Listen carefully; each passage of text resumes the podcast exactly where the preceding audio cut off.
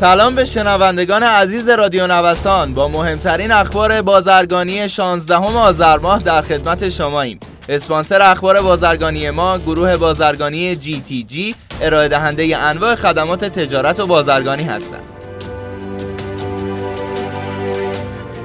رئیس کل بانک مرکزی اعلام کرد تولید کنندگان مشمول قانون تسهیل تصویه بدهی بانکی مصوب آذر 98 مجمع تشخیص مصلحت نظام تا پایان سال برای تصویه بدهی خود مهلت دارند.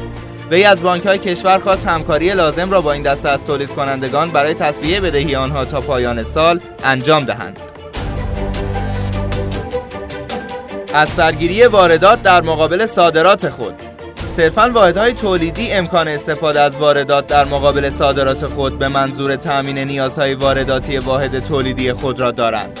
این خبر از سوی مدیر کل دفتر مقررات صادرات و واردات وزارت سمت اعلام شده است. بر این اساس مسئولیت تطابق کالای ثبت سفارش شده با مواد اولیه واحد تولیدی بر عهده سازمانهای سمت استانها خواهد بود.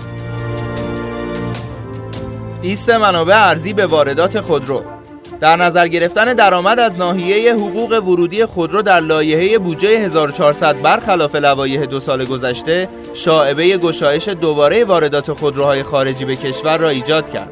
این در شرایطی است که اظهارات مسئولان سازمان برنامه و بودجه گویای این واقعیت است که دولت تصمیمی در گشایش دوباره واردات خودرو ندارد. با اعمال حقوق ورودی واردات خودرو در لایحه سال آینده این گمان قوت گرفت که انگیزه قوی برای بازگشایی دوباره مسیر واردات خودرو در سال آینده به وجود آمده است.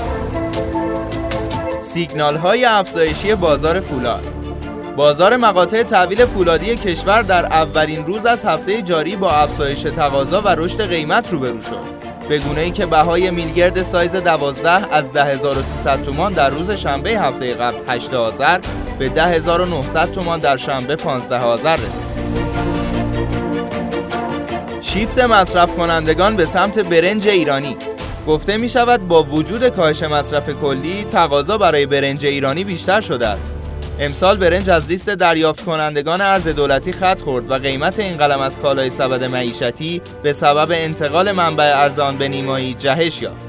برنج خارجی به سبب قیمت پایین هدف اخشار پایین دستی بود و امسال با بیشتر از 50 درصد افزایش قیمت به کیلویی 25 هزار تومان رسیده است.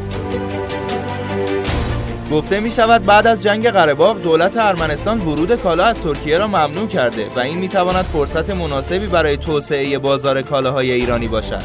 برخی فعالان می‌گویند تعرفه مبادله کالای ارمنستان با کشورهایی مثل سوئیس و کانادا چهار درصد است و بر این اساس صادرات ایران به ارمنستان به راحتی قابل رسیدن به عدد یک میلیارد دلار است. اکونومیست نوشت پیش بینی می‌کنیم نرخ تورم ایران که در سال 2020 به 28.8 درصد رسید در سال 2021 با اتخاذ سیاست پولی سهمگیرانه توسط دولت و تداوم ضعف پول ملی به 32.7 درصد افزایش یابد. خیلی ممنون که امروز هم در بخش اخبار بازرگانی با ما همراه بودید. همچنین از اسپانسر این برنامه گروه بازرگانی GTG تشکر می کنم. مجموعه GTG رو می‌تونید از gtg.ir دنبال کنید.